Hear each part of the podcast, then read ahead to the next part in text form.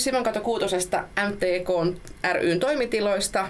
Täällä on tänään taas Maltavastajat. Mun nimi on Heidi Siivonen ja minulla ja Leenalla on tänään vieraana täällä lähitapiolalaisia maa- ja metsätalousasiakkuuksista vastaava Petri Pitkänen. Tervetuloa. Kiitos.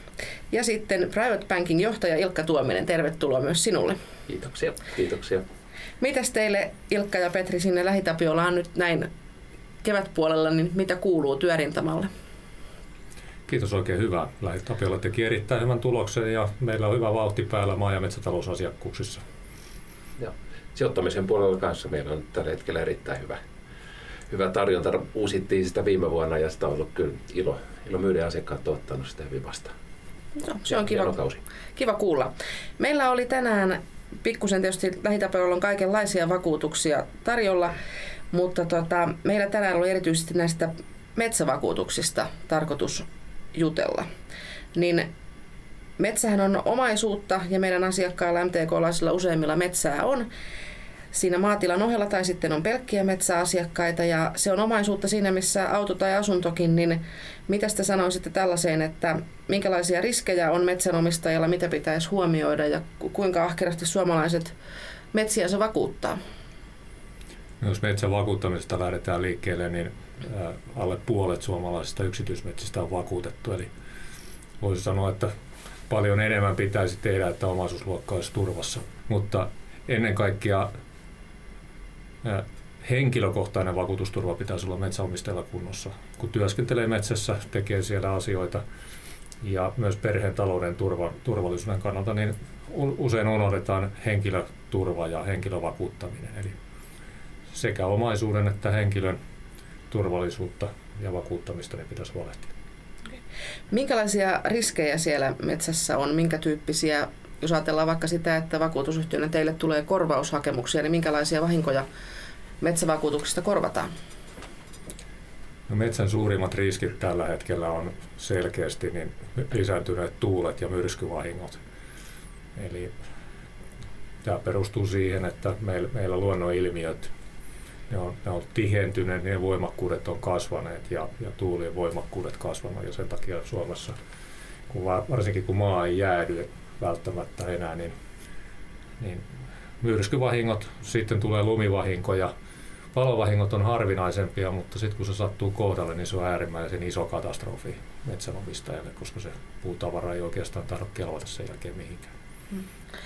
Miten Petri miten, minkä takia se metsä kannattaa vakuuttaa? Miten, jos metsän vakuuttaa, tulee näitä lumituhoja tai sitten nyt niin kuin sanoit, että maa ei jäädy, eli ei tule kunnon routaa, jolloin niin kuin talviset tuulet, ne puut sieltä nappaa nurin helpommin, niin miten sitten korvattavat summat määräytyy? No, korvattavat summat määräytyy kaikilla muilla vahingoissa, niin paitsi myrskyvahingoissa, niin täysarvon mukaan, eli tuhoutunut omaisuus korvataan sen mukaan, mitä, mitä on tapahtunut. Myrskyvahingoissa taas sitten on, on kuutiokohtainen korvausmäärä. Ja kuutiokohtaiset korvausmäärät niin on 15 euroa kiintokuutiolta pienimmillään ja lisämaksusta sen voi korottaa 26 tai 35 euroa kiintokuutiolla. Me suositellaan, että kannattaa ottaa se laajempi kokonaisuus. Sitten vakuuttamisessa vielä meidän tuotteissa niin on useampi turvataso ja ja laaja turvataso niin korvaa myös eläin, sieni, tulva, hyönteis- ja varkausvahinkoja. Eli, eli tuota, se on laajin mahdollinen perusturvatasolla jo pääsee sitten näihin lumimyrsky- ja palovahinkoihin ja ihan suppea on sitten vain pelkkä palovakuutus. Mä suosittelisin ottamaan tälle omaisuusluokalle niin kattavan vakuutuksen, joka lähtisi tuolta laajasta turvasta ja, ja mieluummin katso sitten, että mikä se oma vastuutaso on. Ja minkä takia se metsä kannattaa vakuuttaa? Onko siinä, voiko, voiko turvautua sellaiseen, että ei, ei, e, ei se metsäpalo tähän minun metsääni osu, tai että ei tänne salama iske eikä, eikä, eikä peuralauma tule? No jos tietää varmasti, että ei tapahdu näin, niin sitten ei kannata vakuutusta ottaa. Se on ihan sama niin kuin kaikessa muussakin vakuuttamisessa, että Mutta sitten kun me ei tiedetä sitä tuulen suuntia, me ei tiedetä sen voimakkuuksia ja niin edelleen, niin kyllä mä näkisin, että, että metsä on arvokas omaisuusluokka, usein arvokkain, mitä, mitä yksityishenkilöllä on, yksityishenkilöllä on. Ja jos me nyt vakuutetaan kaikkea muutakin, mopoista alkaen, niin, niin mä en ymmärrä sitten, että miksi suurta omaisuusluokkaa niin ei turvaa sen arvon alenemaan. Luuletko se, että liittyisikö tämä siihen, kun metsäomistus niin kuin kaupunkilaistuu, että ihmiset ei ehkä oikein hahmota sitä heillä siellä jossakin korvessa olevaa omaisuutta? Osittain siihen.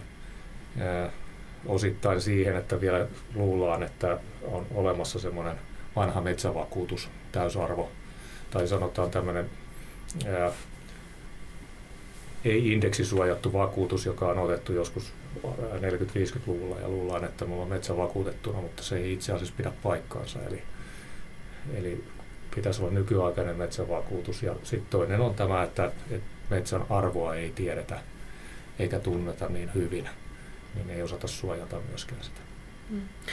Mitä sitten, jos on tämmöinen skenaario, no se myrsky on nyt ehkä tietysti todennäköisempi kuin se, että tulisi metsäpalo, eli talvimyrsky, syysmyrsky katkoo puita, metsä ei ole vakuutettu, niin mitä silloin tapahtuu tälle tuotolle, kuinka paljon se metsän tuotto tai arvo pienenee tämmöisen oikein ravakan syysmyrskyn seurauksena? No niin kuin kuulijat varmaan t- tietää, niin, niin metsän arvo määräytyy tietysti sen kasvuluokan mukaan ja, ja metsän tuoton mukaan. Ja jos me puhutaan nyt semmoiselta kasvatusmetsästä, joka on vaikka 30-vuotiasta metsää, niin, niin sielläkin syöksyvirtaus voi katkaista puut, puut tuota, noin ihan, ihan käyttökelvottomaksi. Itse olen kokenut tämmöisen vahingon. Ja silloin siinä korvataan ää, odotusarvoa, eli, eli siinähän menetetään oikeastaan kasvusta ja tuotosta se 30 vuotta. Ja, ja sitten taas vastaavasti järeämmässä tukkipuuvaltaisessa metsässä, kun isossa kuusikossa, niin tulee puutavaralaji siirtymään, eli siellä tulee pirstautumista siihen, siihen tuota, monesti näihin myrskykaatuneet tukkeihin ja, ja silloin ei saakaan tukkea, vaan menee kuiduksi arvokkainta osaa ja silloin hävitään sitten taas puutavaralaji puolessa. Plus mm. sitten korjuukustannukset siinä vaiheessa, isot myrskyt, niin, niin, niin siinä vaiheessa markkinahinta on sitten se, mikä on sillä hetkellä, et, ja korjuukustannukset vähän suuremmat. Mm. Aivan. Eli siinä on se tavallaan se myöskin se tulevaisuuden tuotto silloin Siinä on, tulevaisuuden, siinä on tulevaisuuden tuotto ja sitten se tuotto, mikä niin kuin tällä hetkellä on, olisi puusta saatavilla, niin sekin pienenee. Mm. Mutta Ilkka, sä tiedät näistä sijoituksista ja tämmöisestä mm vielä, tämä on sinun spesialiteettia, mm-hmm. niin metsänomistaja, jos on tehty kenties näitä hyviä, hyviä kauppoja sieltä metsästä, jota ei ole vienyt tulva eikä myrsky eikä, eikä mikään pörriäinen, niin tota, miten se raha kannattaa sijoittaa? Kannattaako sijoittaa se metsään vai, vai sijoittaa se johonkin muuhun? Mitä mieltä sä olet? No, yleisestikin ottaa tekisi mieli sanoa, että ilman muuta kannattaa sijoittaa. ja, ja, et, metsä sinänsä, niin tuossa puhuttiin jo omaisuusluokasta ja sijoituksesta. Et aika useinhan metsä nähdään, niin kuin se, se on tunne- ja käyttöarvoa sillä, sillä metsällä, mutta kyllä haluaisin sen nähdä myös sijoituskohteena. Ja aina kun me puhutaan sijoittamisesta, niin silloin kannattaa hajauttaa. Hajauttamisen etu on se, että jos joku puoli sijoittamista ei toimi, niin ehkä se sitten toinen puoli, se hajautettu puoli toimii. Noihin äskeisiin puheisiin niin kun lainatakseni niitä, niin joskus metsää voi iskeä myrsky ja pörssiin, pörssiin voi iskeä romahdus, mutta harvemmin samana päivänä. No se on lohdullista. se on lohdullista. Ainakaan se on hirveän todennäköistä. Okay. Ja tota, sen takia ilman, ilman muuta kannattaa hajottaa. Ja metsänomista etu, iso etuhan on oikeasti se, että he omistaa jo metsää, joka sinänsä on siis, jolla on erittäin hyvä hajautus, hajautushyöty, jos verrataan kaikkeen muuhun sijoittamiseen. Ja se, eli sitä voi sanoa jo hyväksi aluksi. Ja, ja sen jälkeen se, että mitä, mihin muuhun sitä sitten sijoitetaan, niin katsotaan sen asiakkaan riskisietokyvyn ja muun, muun asian pohjalta. No. Onko jotakin sellaista, mitä kannattaisi, niin kuin erityisesti jos on jo sitä metsää, niin kannattaisi huomioida sitten, jos miettii näitä muita sijoitusvaihtoehtoja? No, ensi alkuun voisi sanoa, että, että kyllä metsänomistajankin kannattaa miettiä niitä ihan samoja asioita, mitä mietitään yleistikin, ottaa sijoittamista aikaa, aikaa, riskiä, hajauttamista, sijoitettavaa summaa. Mutta kyllä varmaan metsäomistajan mulle ensimmäisen tulee mieleen se, että, että siellä on, on tota, semmoisia sijoituskohteita, joista saa helposti, helppo rahaksi muutettavuutta, koska metsähoitaminen ja metsän kasvattaminen vaatii kuitenkin käteisiä varoja ja hyvä, että on sitten kun sitä tarvii, niin jotain, mistä sitä irrottaa. Sen mä ainakin ottaisin huomioon. Eli mitä, mitä tällaiset vaihtoehdot käytännössä voisi sitten olla? No kyllä käytännössä tarkoittaa sitä, että niin kuin silloin kun sitä käteis, käteisvaraa sieltä metsästä tulee tai mm, kassa, kassavirtaa sieltä metsästä tulee, niin sitä tasaisesti sijoitetaan eri, eri kohteisiin. Se, sekä pidempiaikaisia että semmoisia lyhyempiaikaisia, joissa ei niin iso riski, mutta jotka voidaan helposti muuttaa, muuttaa rahaksi. Menemättä nyt ehkä hirveästi niin kuin yksittäisiin sijoituskohteisiin. Et se, ne me katsotaan kyllä mielellään sitten niin kuin asiakkaan kanssa. Okay. Se on hyvä tietää, että tällaistakin palvelua on mm. saatavilla.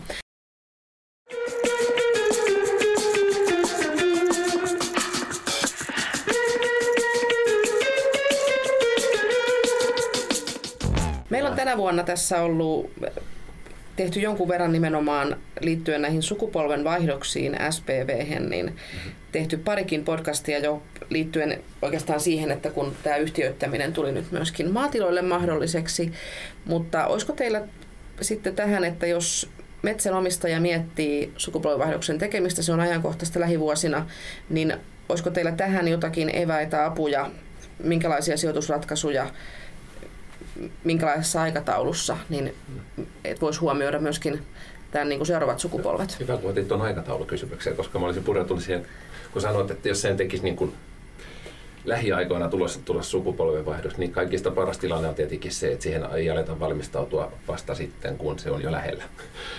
Koska tota, se, se, voi varmaan sanoa, että millä riskisijoituksella ei kannata lähteä hankkimaan niin kuin sukupolvenvaihdosrahoja niin kuin lyhyellä aikajänteellä. Että, kyllä, kyllä sijoittamisen, jos miettii sijoittamisen välineitä, niin kyllä ehdottomasti paras tapa on, on se, että sitä ää, säästämistä niille, jotka sit joskus sen metsään tulee itselleen saamaan tai sukupolvenvaihdoksi hankkimaan, niin tota, että heillä aletaan sit säännöllisesti kuukausittain tehdä sitä sijoittamista ja säästämistä, jotta sitä varallisuutta on sitten, kun sitä tarvitaan. Se on varmasti paras tapa orientoitua sukupolvenvaihdokseen. Meillä on tämmöinen... Kyllä. Joo, tää, mutta tämä on mukava kuulla. Siis meillä oli tässä MTK-verojohtaja Timo Sipilä aikaisemmin ja me on Timon kanssa tehty tässä podcastia ja tämmöinen etukeno, niin kuin se, että Joo. valmistaudutaan Joo. asioihin etukäteen, niin se tulee, se on niin kuin tavallaan varsinkin tässä niin kuin uusien yrittäjien alkaessa ja vanhojen luopuessa, niin se on meillä ollut joka käänteessä jo, jollakin lailla esillä, että että tota, se on hyvä, että se tulee monesta suusta, niin jos tässä sit ihmiset oppisivat, Mutta kun meitä kuuntelevat. Etukenohan pitäisi ottaa suorastaan sijoituskirjoihin oman käsitteeksi. Kyllä, se on tämmöinen käytännönläheinen.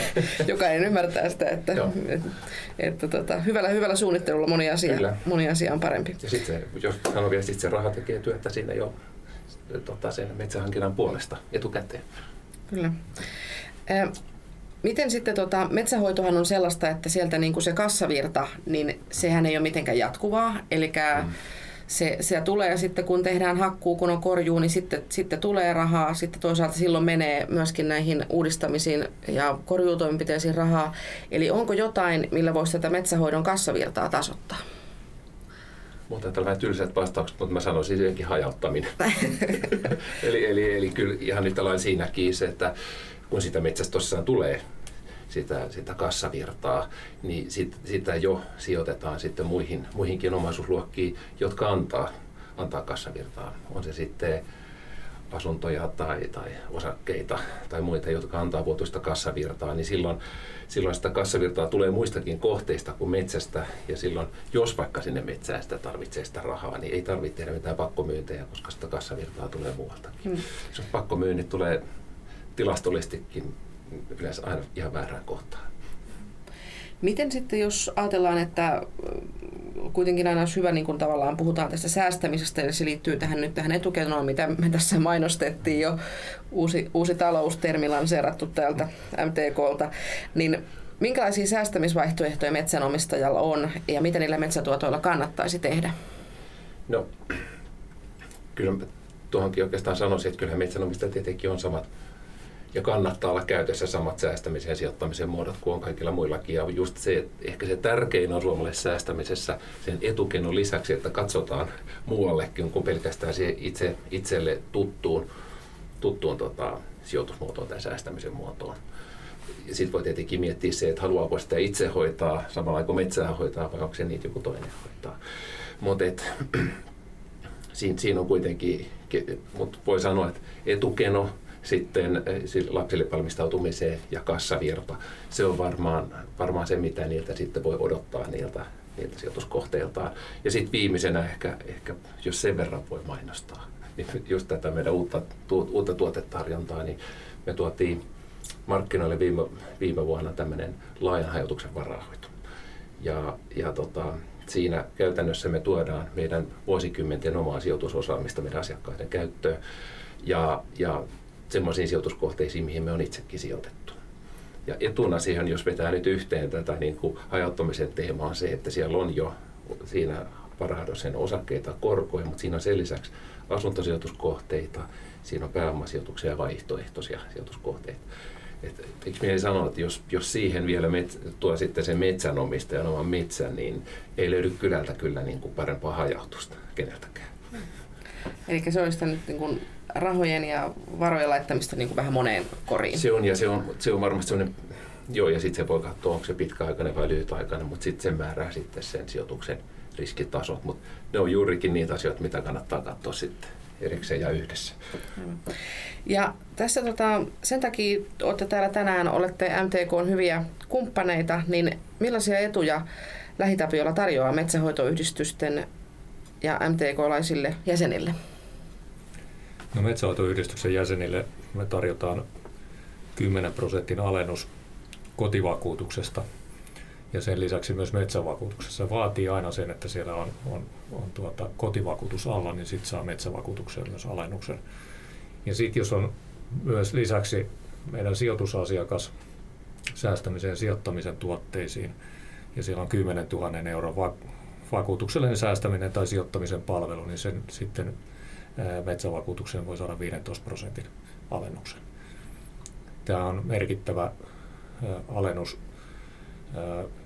metsäautoyhdistyksen jäsenille ja voi sanoa, että aika monessa tapauksessa niin, niin tällä alennuksella niin maksaa metsähoitoyhdistyksen jäsenmaksun.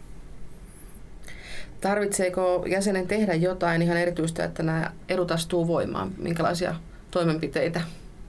No me tarvitaan metsähoitoyhdistyksen jäsennumero, jäsenkortin numero ja, ja tuota, sen jälkeen kun me tiedetään se meidän asiakkaalta, niin se tulee sitten aina vuosittain alennus jatkuu. Näitä voi varmaan jotenkin näpsäkkäästi hoitaa verkossa näitä asioita tai sitten soittaa tai perinteiseen malliin jopa tulla konttoriin käymään. Kyllä, kaikkia kanavia Okei, okay. Niin. Hyvä. Tämä on tämä henkilökohtainen palvelu rupeaa olemaan harvinaisuus, että kiva kuulla, että sellaistakin olisi saatavilla. Joo, meidän, meillä toimistoon saa tulla kyllä mielellään käymään. Okei. Okay. Maa- ja metsätalousasiakkuuksien johtaja Petri Pitkänen, miten jatkuu tavallaan työviikko ja työkevät tästä eteenpäin Lähitapiolassa? No työviikko jatkuu oikeastaan silleen, että et, et, tuota, olen itse tämmöisenä opiskelijana ja lähden ulkomaan jaksolle opiskeluja suorittamaan tämän viikon lopulla ja ensi viikolla mä jatkan sitten hyvinkin vahvasti maatila-asiakkaiden erilaisten tuotetarjoamien kimpussa ää, kehittämällä ää, terveyteen, ää, turvallisuuteen ja talouteen liittyviä palveluita. Että ne on niitä, mitkä on seuraavana työvuorossa.